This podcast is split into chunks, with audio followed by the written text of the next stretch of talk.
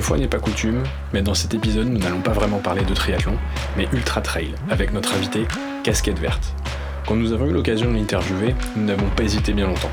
Ultra trailer, vainqueur de plusieurs épreuves avec des distances de plus de 150 km de running, on s'est dit qu'il avait forcément quelques conseils qu'on pourrait utiliser et de belles histoires à nous partager. Et on ne s'est pas trompé. Bonne écoute.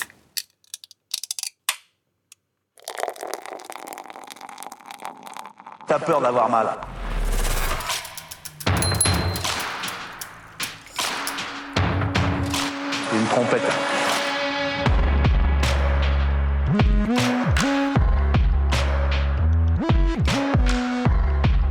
Bienvenue sur le podcast Pinta Triathlon Club, le premier podcast français dédié au triathlon.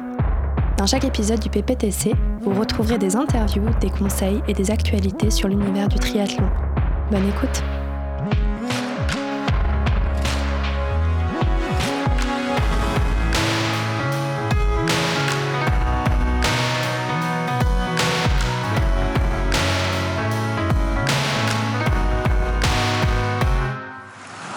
24 dans les. Mais t'as même, même si. Même quand j'avais pèleriné, avec ça, j'aurais craché dessus.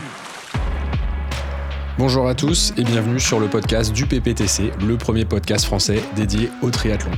Aujourd'hui, nous ne tendons pas le micro à un triathlète, mais à quelqu'un qui va pouvoir nous apprendre beaucoup de choses sur la course à pied et le travail psychologique quand le corps ne suit plus. Nous sommes ravis d'accueillir Casquette Verte, un coureur de l'extrême, un ultra trailer comme on les appelle, euh, qui semble courir sans trop se prendre au sérieux, mais avec de très sérieuses performances, de manière décontractée, à la limite de l'insolence, je dirais même Casquette Verte. Bonjour.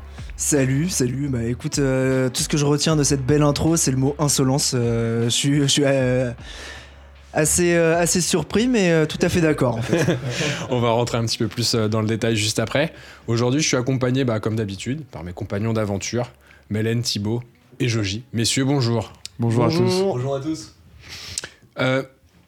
finalement, je t'ai introduit en tant que, que casquette verte, mais qui se cache finalement sous sous, ce, sous, sous cet intitulé de casquette verte? Est-ce que tu peux te présenter un petit peu plus en détail? Alors, ben, euh, effectivement, je, je, ne suis pas que casquette verte. Euh, mon, euh, mon, ma vraie identité, c'est Alexandre. On a le droit de la révéler. tout à fait. c'est bon. C'est Bruce Wayne. Euh, bah, c'est un peu ça en fait. Euh, j'ai une double vie, j'ai une vie de casquette verte ultra trailer et en fait la journée j'ai une vie de Alexandre, 28 ans, euh, parisien. Enfin, j'habite à Saint-Mandé dans l'est de Paris. je suis chef de projet système d'info chez JC Deco. et donc en fait, bah, globalement, moi je passe ma journée en costume cravate et le soir je rentre, je mets mes baskets, mon short et je suis casquette verte. Très bien. C'est plutôt original comme. Euh, Super-héros de la course à pied. Exactement, il manque juste la cape, c'est dommage. Ce serait dingue. Ce serait dingue. Ouais, mais c'est pas pratique pourquoi euh, Est-ce que tu, tu, peux rapidement nous présenter euh, ton, ton, tableau de chasse, un petit peu les courses que tu as terminées, les, les, dans, les grandes, dans les grandes lignes, celles qui t'ont un, petit peu, un petit peu marqué, les grandes courses que finalement le public triathlète de, du podcast connaît peut-être Pour cerner un peu tes performances. Alors, euh, dans les choses que euh, j'ai terminées, donc dans les trucs un petit peu classiques, j'ai fait plein de fois, étant parisien, euh, les de Paris, la Saint-Élion, les Templiers, le grand format et le petit format des Templiers, la Diagonale des Fous, la CCC, donc c'est le 100 km de l'UTMB, la Trans-Grand Canaria aux Canaries, l'Ultra Trail de Cape Town en Afrique du Sud, euh, l'art des choix trail, le trail du Mont d'Or dans le Jura. Enfin, il y en a plein, quoi. Je vais pas tous vous les raconter. Il y a aussi celles que j'ai pas terminées. Il y en a que deux et celle-là, il faut les dire parce que c'est important aussi de s'en rappeler. Il faudra les terminer surtout. Ah, ben t'inquiète pas, celle-là, c'est prévu, c'est sûr. Il y a la Restonica Trail qui est donc l'Ultra Trail du Corsica à Corté, euh, où je me suis fait une grosse entorse et là, je compte y retourner pour, euh, pour me battre dessus. Et bah, l'UTMB, le format long, où bah, pareil, là, je me suis fait une fracture et j'ai pas pu aller au bout. En même temps, avec la fracture, effectivement, c'était pas évident. bah écoute, euh, j'ai fait un bon 70 km avec cette fracture, euh, mais, euh, mais, mais ça, voilà, j'ai pas pu faire plus. C'était combien la distance complète au final? Alors, la course, elle fait 165 km et 10 000 mètres de dénivelé positif. Moi, j'ai fait ma fracture comme un idiot au bout de 50 km et je me suis arrêté au kilomètre 123, un peu avant d'arriver à Champé, pour ceux qui connaissent. Et impossible de finir du coup, parce que proportionnellement, il restait plus grand chose. Euh, bah, déjà, les 70 km, je les fais pas avec une cheville normale, soyons clairs. mais en plus, euh, ouais, j'étais plutôt. Ça, ça se passait encore. Enfin, bien. Non, mais j'étais encore dans les euh, 150 premiers, on va dire. Euh, mais, euh, mais ça faisait beaucoup trop mal. Et en fait, quand on s'explose l'orteil comme je me le suis explosé, euh, et que après, ben, forcément, on est sur un UTMB, donc sur un ultra trail, sur un chemin technique, euh, ben, on va forcément se retaper dans des cailloux à des moments de la course. Et ben, j'ai retapé plusieurs fois. Et au bout d'un moment, euh, c'est bon, quoi, stop. euh, on Bon, promis, on va essayer de faire en sorte de parler surtout des courses que t'as finies. je vous remercie. Pour euh, rentrer un petit peu dans le, le vif du sujet, l'actualité, c'est passé comment pour toi le, le confinement? On vient d'en sortir là, à deux jours près. Bah, effectivement, quand on enregistre là, ce, ce petit podcast, euh, bah, je viens de revenir de courir où j'ai fait mon premier retour euh, dans Paris. Donc c'est un petit kiff. hein. Je viens de faire 27 km à profiter de la ville. Ouais, je, Bah, viens moi, de, le- je viens de voir ça, un petit 27 en 4-19. Euh, ouais. Ça, c'était- hier. C'était hier. Ah, c'était- Parce qu'aujourd'hui, c'est pas terminé. Attends, je vais rentrer en courant tout à l'heure. Euh, le confinement, moi, ça s'est très bien passé. Euh, C'est bizarre à dire, mais je fais partie des gens qui l'ont bien vécu. Euh, même si j'étais un petit peu seul dans mon appart et que ma consommation d'alcool a augmenté. Euh, pour, le, pour ce qui est de l'aspect sportif, ben, moi, j'ai réussi à me faire prêter un tapis par un voisin qui m'avait vu faire le premier jour euh, des, des ronds dans mon jardin.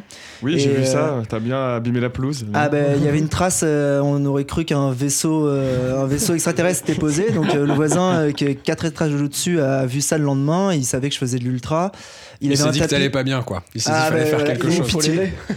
Et euh, donc euh, il est venu me, me proposer son tapis. Et euh, ben, après le tapis, euh, c'était pas un tapis de grande course, mais il m'a permis de, ouais, de, de, de, de Ouais, ça tenir la aidé, forme et de faire tourner les jambes. Et euh, donc tous les jours, je me faisais euh, 50 km sur mon tapis pour tenir la forme.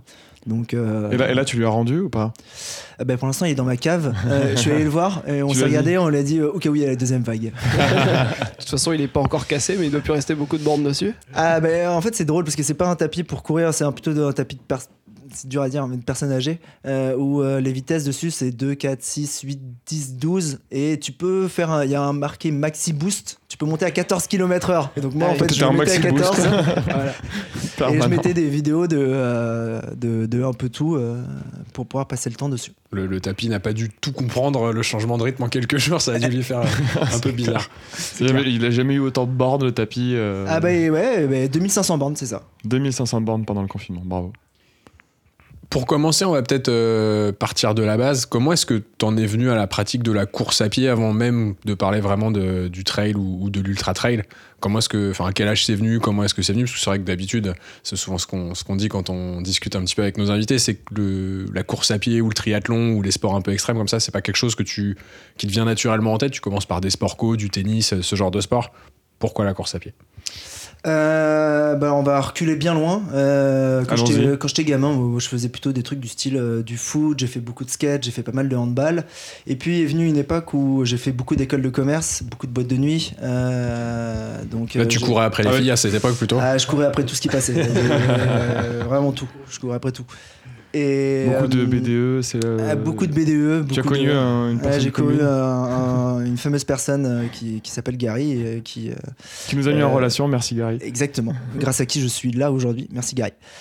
Et donc à la sortie de cette école de commerce, euh, je pesais un bon 23 kilos en plus. Euh, J'avais un physique de lâche et euh, je voulais me remettre à- au sport. J'ai voulu me remettre au sport collectif et je suis allé retourner à mon club de handball et euh, bah, là, ils m'ont proposé de faire deux entraînements par semaine, le mardi soir, le jeudi soir et de un week-end sur deux aller à La Roche-sur-Yon, à Poitiers ou à Dunkerque pour jouer des matchs Un peu contraignant, quoi.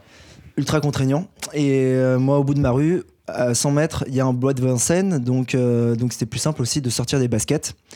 Et le hasard a fait que dans mon entreprise, il y a quelqu'un qui s'appelle Ronald, que je salue euh, actuellement, euh, qui est en gros est un mec qui a 45 ans, qui avait trois enfants et qui se la pétait un peu trop le lundi matin à la machine à café en disant ouais ce week-end j'ai couru 30 bornes parce que dans deux semaines j'ai un 80 km à préparer.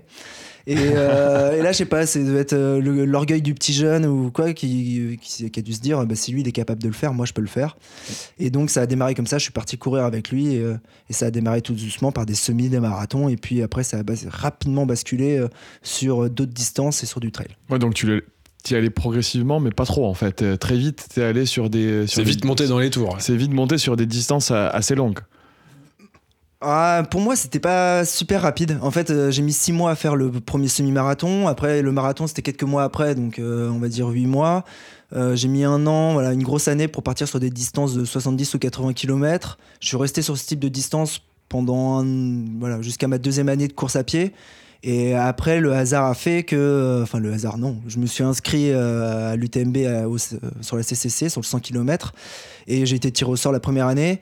Et en rentrant de soirée, euh, bourré, euh, je me suis inscrit à la Diagonale des Fous. Euh, L'histoire est vraie.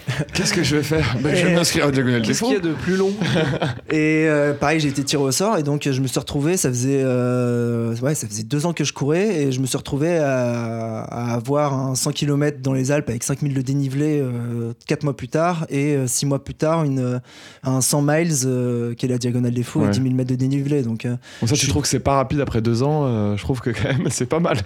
bah après, euh, je On n'a pas les mêmes repères, j'ai l'impression. Non, mais une fois que, en fait, c'est facile de s'inscrire. Euh, Ah, ça, on c'est- est d'accord. C'est- c'est- tu c'est prêches un convaincu. C'est facile de revendre le dossard aussi, tu vois. Non, c'est facile de s'inscrire. Une fois que tu es inscrit, euh, bah, tu dois d'honorer ton inscription. Euh, et, euh, et forcément, il bah, faut se donner les moyens d'ailleurs. Et il faut bosser un, petit peu, travailler à l'entraînement pour pouvoir euh, avoir les moyens de partir sur ces courses d'ailleurs.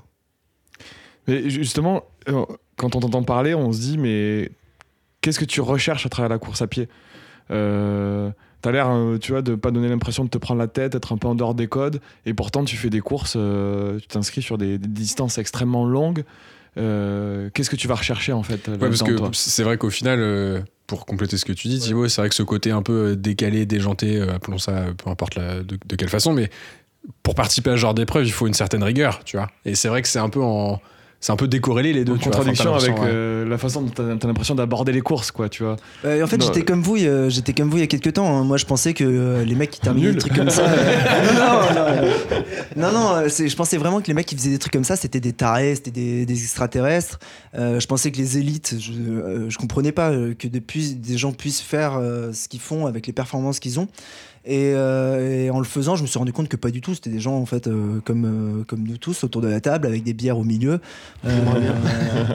Et, et non, très franchement, en fait, ce que je recherche à la base, ça c'est mon caractère, c'est j'aime bien prendre un truc qui est sur le papier impossible et, euh, et dire bon ben si c'est impossible, on va essayer quoi.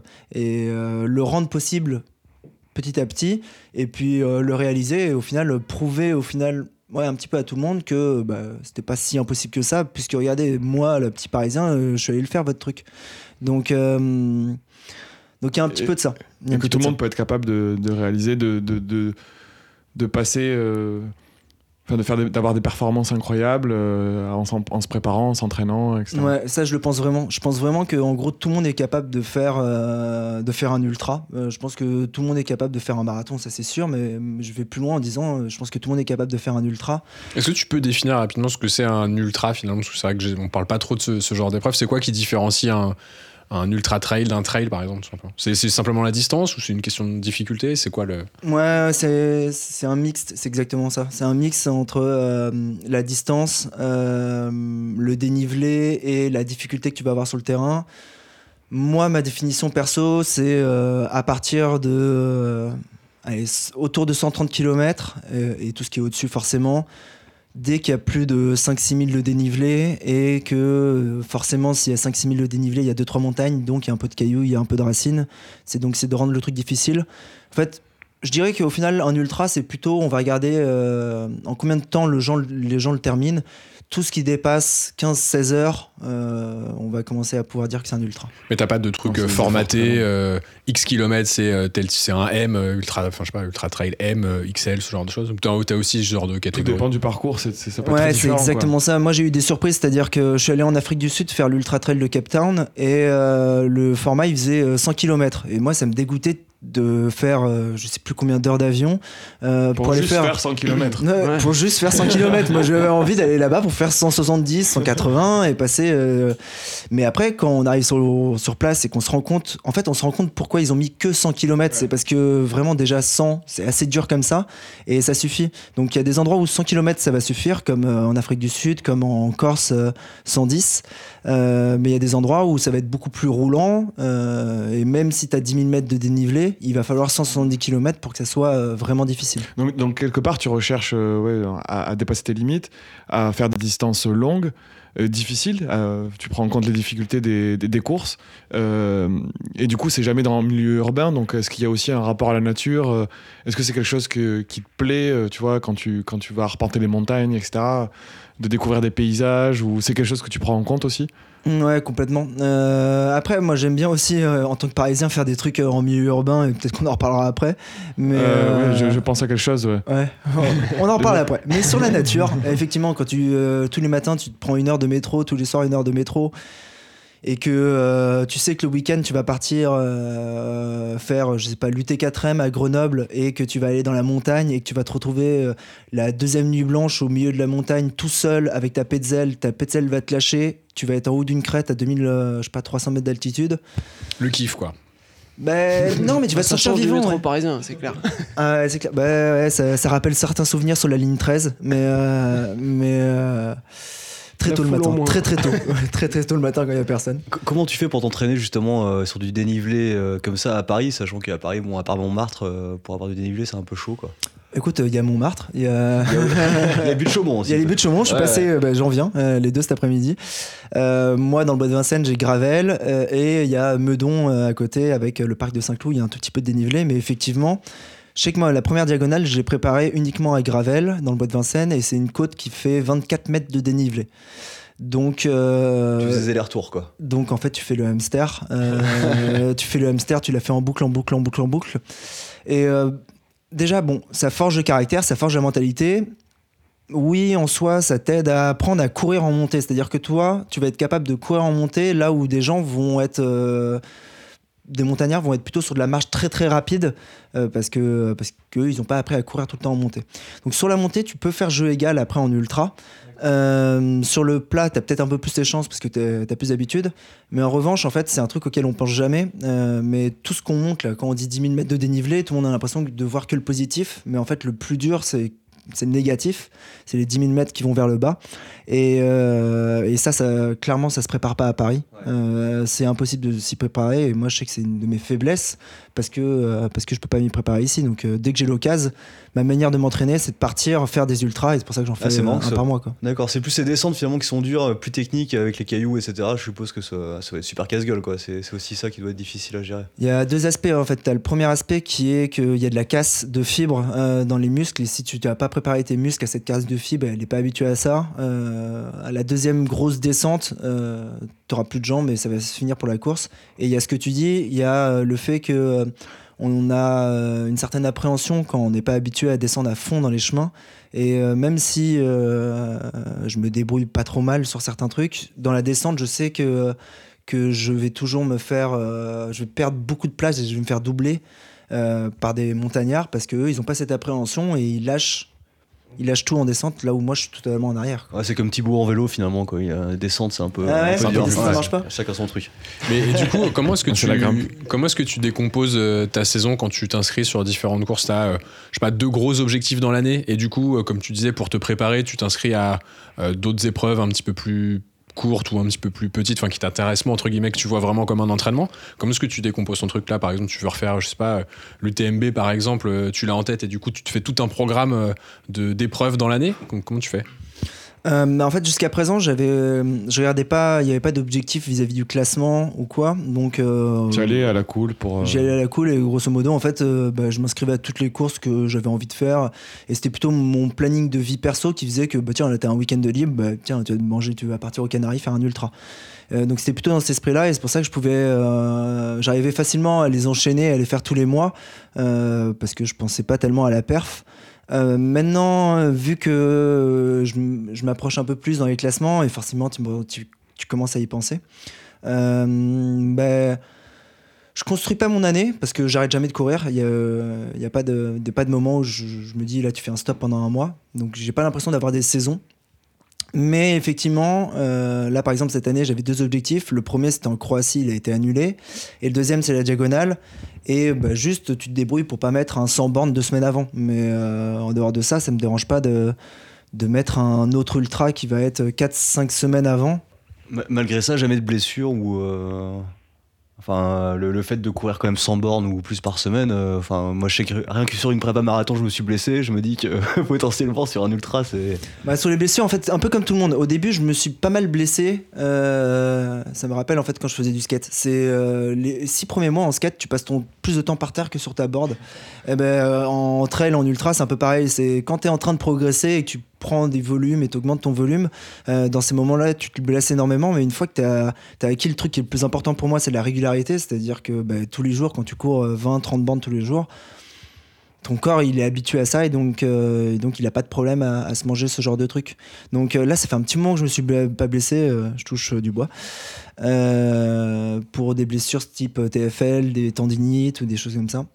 Euh, mais après, tu as les autres blessures qui existent en ultra, euh, qui est euh, bah, se faire une fracture, une entorse, des blessures de cou, où là, tu tu peux pas grand-chose. quoi. Mais du coup, quand tu tu t'arrêtes suite à une blessure, tu vois, je sais pas, ta fracture, euh, je sais pas combien de temps ça t'a euh, maintenu immobilisé, mais par rapport au rythme que t'as aujourd'hui, ça doit te rendre dingue. Tu dois péter un plomb.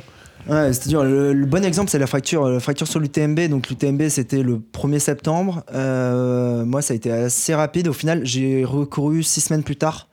euh, avec l'aval du chirurgien, papa maman.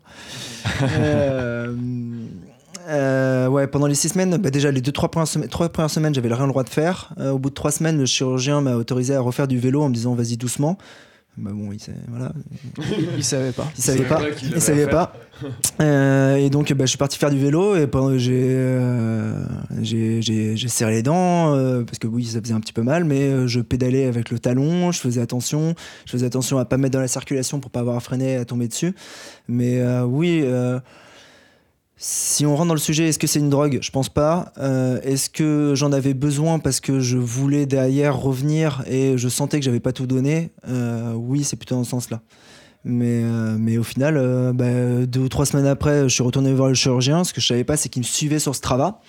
Donc euh, il a commencé à me poser des questions pour la petite histoire, le mec. euh, en et là, t'étais euh, où là Euh, non, non, mais sur Strava, en fait, c'était génial. J'arrive dans le rendez-vous, il me fait Ouais, bon, t'as repris. J'ai fait Ouais, un peu de vélo, etc.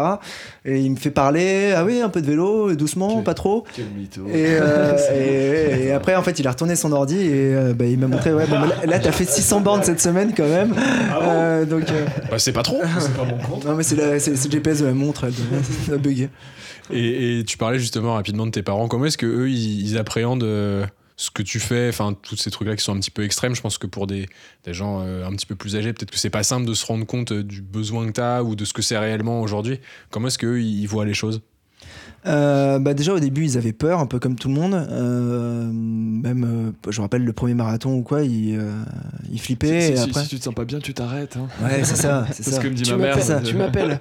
T'as- Oui, oui, je m'arrête. Non, je m'arrêterai, mais là, non. je crois qu'il me sort exactement la même phrase Euh, ça après euh, quand on est parti sur les trails etc voilà il y avait des flips et ils suivaient beaucoup les live trails euh, et ils flippaient énormément et euh, au final euh, quand euh, bah, tu fais je sais pas entre 12 et 16 courses par an ouais, c'est bon là ils sont habitués donc donc là maintenant quand je pars faire un ultra c'est euh, bonne balade hein. Écoute, tu, tu manges avec nous euh, dimanche euh, dimanche midi? Enfin, ils en ont plus rien à faire Non, c'est fais- pas parce que t'as gagné cette course que tout de suite, tu vas pas faire la vaisselle, quoi. Exactement, il n'y a, plus de- y a plus de pitié maintenant, c'est devenu normal alors que en réalité c'est dur à chaque fois. quoi. Et du coup, avec euh, autant d'heures d'entraînement par semaine, comment t'arrives à gérer euh, le taf, la, la vie sociale, tout ça? Euh, alors, euh, on va faire le taf d'abord. Le taf, euh, ben, j'ai commencé à taffer, je courais pas et puis ils m'ont vu grandir donc euh, ça a aussi fait partie de moi auprès de mes managers donc ils ont compris que C'était, ça, ça t'es resté partie. dans la même boîte que. Ah ouais, en fait, ouais, de- depuis ma sortie d'école, je suis resté dans la même boîte et, euh, et j'y suis très bien en fait. Du Donc, coup, ça les a pas choqués. quoi. Du coup, ça les a pas choqués et euh, j'ai pas de, de- de planning euh, aménagé ou de choses comme ça. Et en fait, à vrai dire, j'ai pas demandé.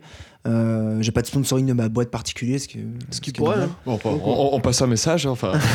Et- Ils sont un peu dans la publicité en plus. donc, euh, mais euh, voilà, je peux poser des vacances euh, ou des congés euh, quand je veux, euh, en dehors des vacances scolaires normales, pour pouvoir partir à la Réunion faire la diagonale des fous en plein octobre. Donc là-dessus, voilà, ils sont, ils sont sympas là-dessus. Donc, donc bah, moi, c'est, ça me permet aussi d'avoir un équilibre. C'est-à-dire que j'aime mon taf et je me verrais pas, par exemple, taffer dans le milieu de la course à pied, du moins pour le moment. C'est faire que ça, ça m'intéresse pas. Et euh, j'aime mon job, donc, euh, donc ça me fait un super équilibre et j'ai l'impression d'avoir un, fil d'Ariane auquel je me tiens euh, la journée et d'avoir mon double moi machiavélique le soir qui part courir. Donc c'est aussi agréable d'avoir l'impression d'avoir une vie normale et une vie un peu décalée. Ouais, et puis c'est assez flexible du coup pour que tu puisses aller faire tes courses ou tes entraînements si jamais il y a un besoin un peu spécifique. Ouais, même si euh, en soi j'ai des horaires euh, à peu près normaux. euh, Enfin, je sais pas, je fais du euh, 8h30, 18h30, un truc comme ça euh, euh, en général. Euh, Donc ça me permet le soir d'aller courir 2-3 heures. Donc tu Mais ça cours le permet- soir, quoi. euh, Ah, moi je cours le soir. Le matin, le principalement. matin, je suis quasiment, euh, sauf pour une course, mais je suis quasiment incapable d'aller courir euh, au, au saut du lit. ça me rassure. Ouais, moi je suis, je très soir, j'adore ça. J'adore, euh, c'est pour ça que j'adore courir dans Paris. C'est j'adore euh, voir les terrasses remplies avec les gens qui picolent et toi tu passes en courant à côté et tu te dis. euh, Je suis eh, deg. plus de 5... non, mais plus de 5 km j'y vais quoi. Euh, mais ça permet ouais, de rebondir plutôt sur la vie perso. Et sur la vie perso, par contre, c'est vrai que euh, je vois beaucoup moins mes potes. euh, je fais beaucoup moins la teuf qu'avant. Euh, Là-dessus, j'ai un peu perdu. Euh, ma chérie, euh, on a passé une sorte de, de- contrat qui permettait que moi je peux continuer à m'entraîner parce qu'elle voit que ça me fait du bien. Euh, en contrepartie de certaines choses, c'est-à-dire que par exemple en Corse quand j'abandonne, euh, en fait j'abandonne parce que je sais aussi que je suis en vacances la semaine d'après en Corse avec ma copine et euh, je peux aller au bout avec cette entorse, mais euh, par contre je ne bouge plus pendant 5 jours après, Ouais. ça va pas le faire. Donc Faire des compromis quoi. il y a des compromis qui sont euh, normaux et euh, même euh, Je- J'arrête parce que j'ai une entorse dans une course. Je l'ai fait pour toi. Et du coup, t'en profites, euh, t'en profites pour voyager. Effectivement, à chaque fois que tu fais un spot un peu sympa, tu restes pour euh, voir un peu le pays euh, en famille ou avec. euh, Bah, je voyageais pas du tout euh, quand j'étais euh, gamin ou quoi. C'est plutôt ouais, l'ultra qui m'a permis de voyager. Et euh, maintenant, je pense que. euh, Tu choisis un peu tes courses par rapport à ça ou pas du tout? Pas du tout. Pour l'instant, c'est plutôt euh, celles qui me donnent envie parce qu'elles ont l'air difficiles euh, et que c'est une autre ambiance. Euh, Ça tombe bien, c'est souvent des pays exotiques ou. Mais ça tombe bien, effectivement. ouais, ça, serait, euh, ça serait tout le temps. euh, désolé pour la Creuse, mais ça serait tout le temps dans la Creuse, j'irais pas. Euh, mais euh, effectivement, ouais, c'est un petit côté qui me, qui me fait rêver de partir à l'aventure. Et justement, du coup, tu parlais de. de- de- enfin, déjà, en introduction, ton long tableau de chasse, tu as parlé de beaucoup de courses, euh, tout ça. Euh, nous, on se disait, est-ce que, est que tu pourrais nous raconter une, une histoire de course dont tu es le plus fier, par exemple? Ouais. euh, Ou la plus marrante Ça, les, deux sont, les deux sont possibles. Ça peut être les deux en même et, temps. ouais. et- et- et aussi un pire souvenir. Enfin, je veux dire, je pense que tu as. T'as l'air d'avoir vécu énormément de choses enfin, dans, dans les courses longues que tu fais. Il y a beaucoup d'heures de course, c'est des courses difficiles et euh, t'en as fait beaucoup. Et t'en as gagné certaines. Euh, Euh, donc, euh, bah, je pense que en fait on va aller on va en faire deux. Euh, le premier, je vais partir sur ce que tu appelles le pire souvenir, mais en fait moi j'ai une philosophie qui fait que euh, les pires moments sont les meilleurs souvenirs. Donc euh, plus il t'arrive un truc hardcore, euh, genre ça va tu pas. t'en souviens. Et... Et plus tu t'en souviens, et plus c'est un meilleur souvenir. je, me rappelle sur Instagram, tu postais des petits récits de courses et je t'ai dit, ah, tu devrais en faire des podcasts, euh, etc. Et, et c'était super, les, les histoires que tu racontais, euh, où tu es vraiment dans le dur. Enfin, c'est c'est- des histoires de courses qui sont incroyables, en fait. Mais c'est ah c'est l'ultra trail quoi. non mais ouais dans, dans les histoires euh, il y a par exemple euh, l'ultra trail de Cape Town donc euh, en Afrique du Sud. Je cite souvent c'est parce que voilà il m'a marqué celui-là. Mais euh, en décembre je pars de Paris il fait 8 degrés j'arrive là-bas il fait 30 degrés. Euh, la course, elle est euh, 26 heures après que j'ai atterri, donc j'ai pas trop le temps de m'acclimater. Euh, Qu'est-ce qui se passe? Ben, Il se passe forcément que je pars comme un dingue, euh, etc. Et euh, kilomètre 12, ça va plus du tout. À 12, Euh, ouais, quand même. Sur combien de bornes? Sur 100. Ouais, Euh, c'est Ah ouais, c'est donc C'est euh, très tôt. C'est ça sent les problèmes, ça, direct. Là, là, tu sais que tu vas passer une mauvaise journée, quoi. Et ben, je commence à, à vomir euh, plusieurs fois. Euh, je me rends compte que j'ai quand même beaucoup vomi par rapport à ce que j'avais très peu mangé.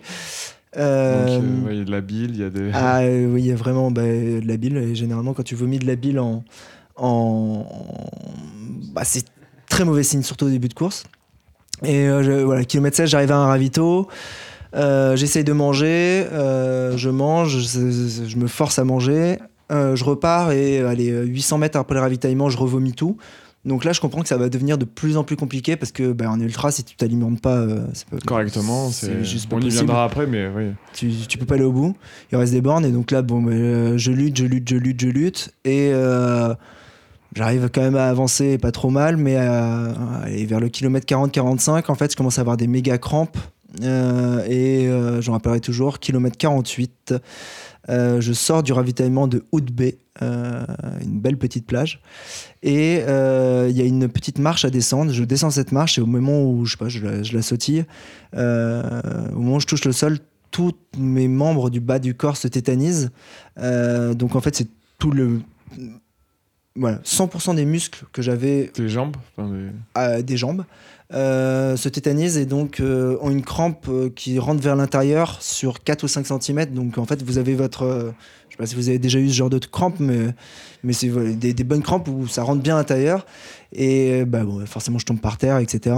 Et bah, j'arrive plus à bouger, je bugle. Et donc il y avait des touristes à côté, ils comprenaient pas trop ce qui se passait. C'était un endroit un peu bizarre. hein. C'était l'impression d'être au Disneyland de Orlando, mais voilà, c'est un peu étrange. Et tu dis, il y a des mecs d'ultra qui passent à cet endroit. Euh, et euh, bah, voilà, la douleur. là, tu elle. Ah ouais, je m'écroule, je tombe par terre, je bouge plus. Euh, je, re- je reste par terre. euh, vu que j'étais pas très loin du ravitaillement, il y a quelqu'un qui appelle la sécurité. Donc là, il y a des infirmiers qui viennent. Euh, je rappellerai toujours, la, la, la, la, la femme, euh, elle commence à me mettre de la pommade et à me toucher la jambe. Mais au moment où elle me touche la jambe, mais je hurle et je lui j'arrivais pas à parler. Ne touche pas le truc. Mais voilà, c'est. c'est- Ne me touche pas c'est- Je suis tendu comme une crampe là, tu vois. genre. Et euh, donc, non, ça, fait, ouais, ça, ça a duré une bonne vingtaine de minutes à pas pouvoir euh, faire quoi que ce soit. Et ils ont réussi à, à détendre un peu les muscles. Ils m'ont porté, j'arrivais même plus à marcher jusqu'au ravitaillement. Euh, là, ils font un appel au, au PC course en disant bon ben euh, Dossard 546 euh, out of service. Et ben, en gros, donc là, le service médical, ouais, c'est ça. Le service médical, il me met hors course. Euh, donc bah, c'était c'était fini quoi dans- euh, sur le papier et euh, bah, moi je reste dans le ravito et je commence à me réalimenter et euh, je commence à me Comment dire ça allait mieux ah ça a pris du temps parce que je suis Ouais. resté deux heures au final dans le ravitaillement donc Ah ouais. heureusement que j'avais énormément d'avance donc j'avais quand même bien avancé mais ouais, tous les vomissements Parce etc que ça a t'étais pas parti comme un bourrin. J'étais bien parti, j'étais j'étais pas tout devant, mais j'étais bien parti, je devais être dans, les, dans le top 30, un truc comme ça.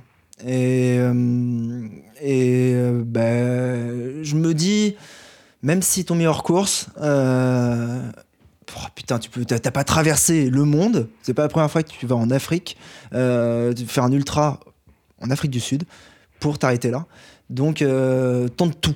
Et donc là, en fait, je me suis dit, le seul moyen de toute façon que j'ai, c'est de, c'est de passer par l'alimentation. Donc, euh, j'ai pris tout ce qui avait les goûts les plus forts et les plus prononcés que je pouvais voir. Et euh, donc, euh, bah, euh, il y avait des trucs de clou de girofle, j'en rappelle. Je prenais des poignées de clou de girofle et je bouffais du clou de girofle pur. Il y avait des glaces froides que je tentais d'avaler d'un coup. Pourquoi des trucs euh, très forts au final? Bah en fait, c'est, je sais pas si c'est une légende urbaine, mais j'ai entendu un jour, c'est qu'il fallait une sorte de choc euh, de manière à ce que le corps euh, redétende les muscles et euh, te Qui repermette. se concentre un peu sur un autre truc, peut-être, euh, je sais pas pourquoi. mais- Je Ok, sais pas, mais, savais pas. euh, mais en fait, bah, c'est le souvenir d'une autre course sur la diagonale où j'avais fait ça avec un verre d'eau salée, enfin avec un verre de sel avec un peu d'eau, euh, où ça m'avait. Euh, où ça m'avait fait un super choc. euh, mais donc là-bas, euh, j'ai tout tenté. euh, voilà, au bout d'une heure et demie, je me rappelle, j'ai réussi à me lever et à marcher un petit peu. Et j'arrivais à marcher avec une espèce de une barrière de CRS et je la tenais. Et je réappris à marcher pendant 10-15 minutes. Et euh, j'ai réussi à lâcher la barre. Et puis après, il a fallu passer ouais, un bon gros quart d'heure à négocier avec les, les personnes, les bénévoles, avec l'orga pour que le médecin accepte de me remettre en course euh, sous condition que je laisse mon portable allumé, que machin, que bidule. Que si c'est une décharge de non-responsabilité. Non, parce que bah, ils sont assez cool et euh, pour tous ceux qui auront l'occasion d'aller en Afrique du Sud faire une course, je sais pas s'ils font des tris là-bas, mais euh, c'est très très sportif et surtout en tout cas Cape Town et ses alentours, c'est c'est euh, ils aiment le sport quoi. Donc euh, donc ils te poussent à aller au bout et là j'étais allé au bout. Et du coup, t'étais au kilomètre combien déjà? Là j'étais au kilomètre ouais, il est vers le kilomètre 50 je pense 45 50. 50. Et donc, du coup, t'es reparti. Je suis reparti Après deux euh, bonnes heures, on va dire, de ouais, récupération, euh, de rééducation. Et euh, il t'a- il fini. Euh, Ouais, il et restait là, combien il- de kilomètres il en restait 50. Ouais, 50, donc t'as fait 50 km je fais 50 km derrière et euh, bah, c'est la première fois en fait. Un peu ton caractère déterminé, quoi. T'as pas voulu arrêter quoi. C'est clairement ça. C'est clairement ça. C'est, je voulais pas abandonner et ça me passait pas par l'esprit de, de- d'accepter euh, cet abandon. Je l'ai accepté plus tard en me blessant vraiment sur un coup, mais là, euh, bah, au final, j'ai eu raison parce que je suis allé au bout et j'ai réussi à terminer.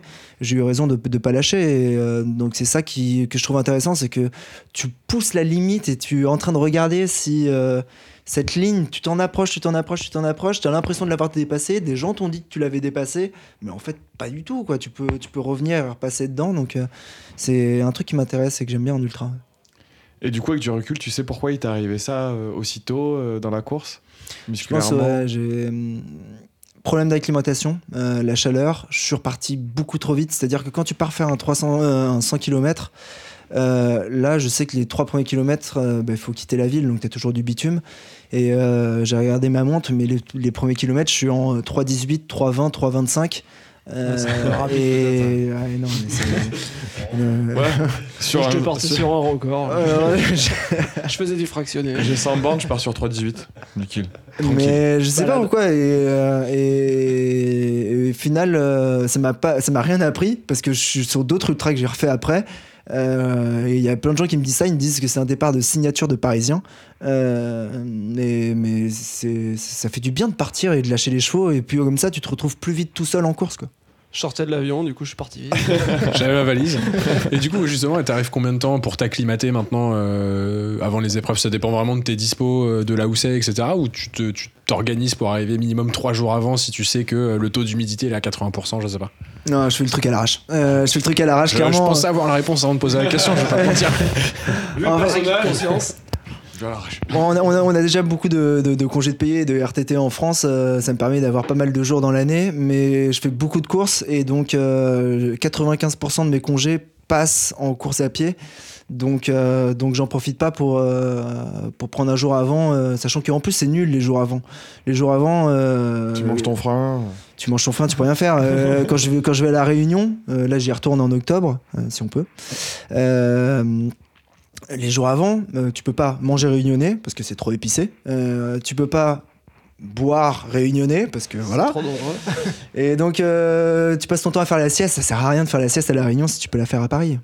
Et du coup, là, ton, ton récit de course, c'était le, la pire Le- épreuve ou la le meilleure? Parce que Bah, c'est ce que je disais en fait. C'est euh, un peu la, temps. la- la pire et la meilleure. Après, pas le euh, même prisme de. les bons souvenirs, euh, bah, il y en a, il y en a tellement tout- toutes les toutes les fois moi, moi, je une course. repense, mais- je, je me permets, mais je sais pas si c'est un tes bons souvenirs, mais euh, la Saint-Élion, quand c'est la fois que c'est la première édition, ils font euh, l'aller-retour, c'est ça?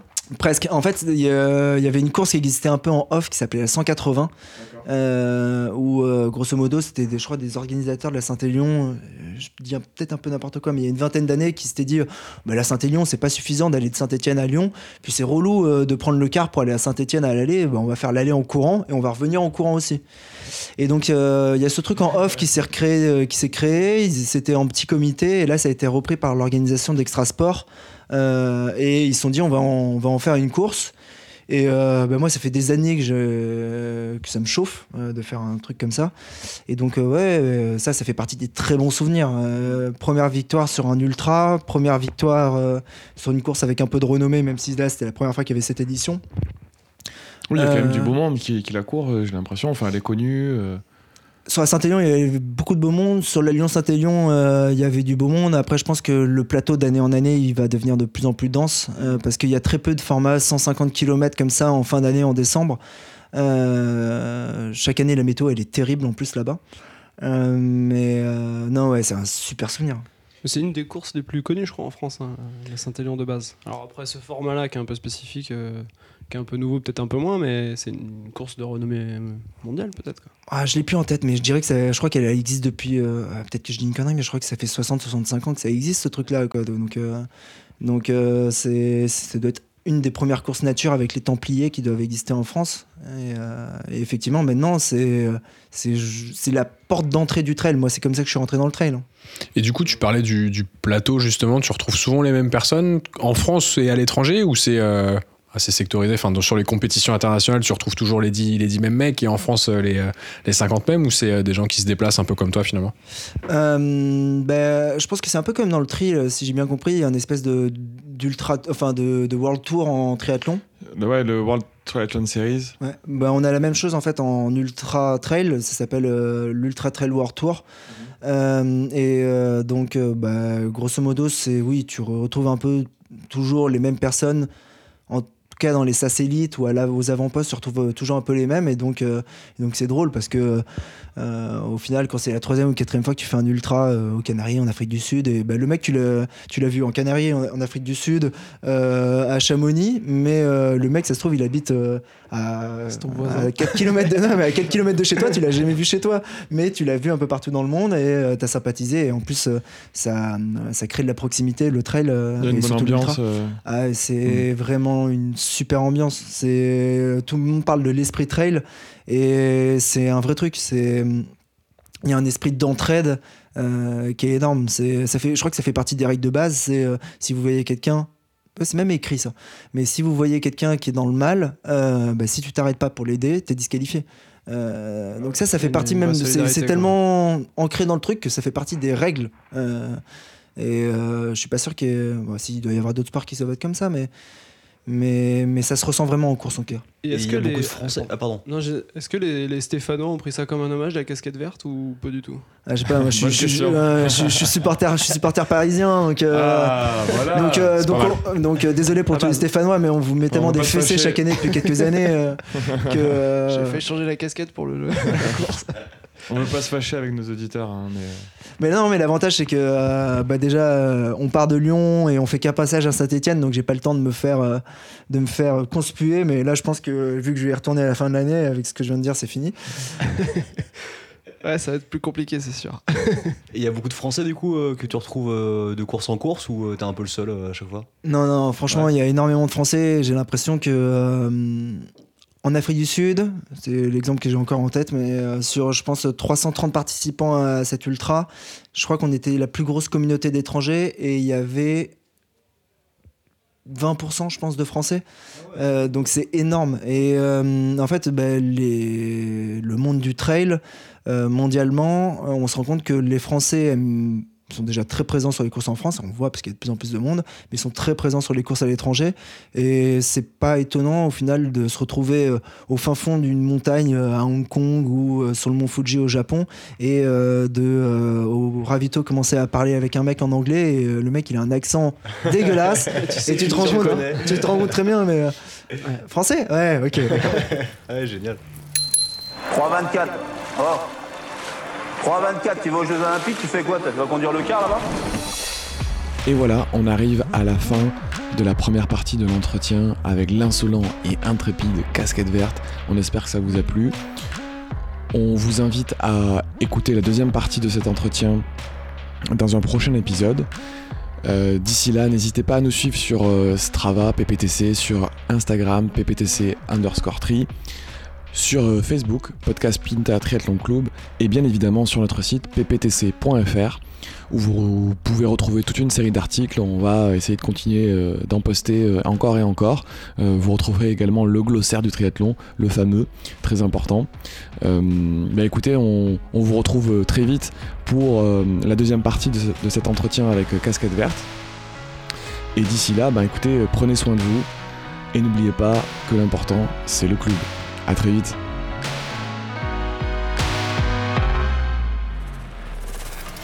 ah, J'en ai marre d'entraîner des cons, sans déconner, je te jure.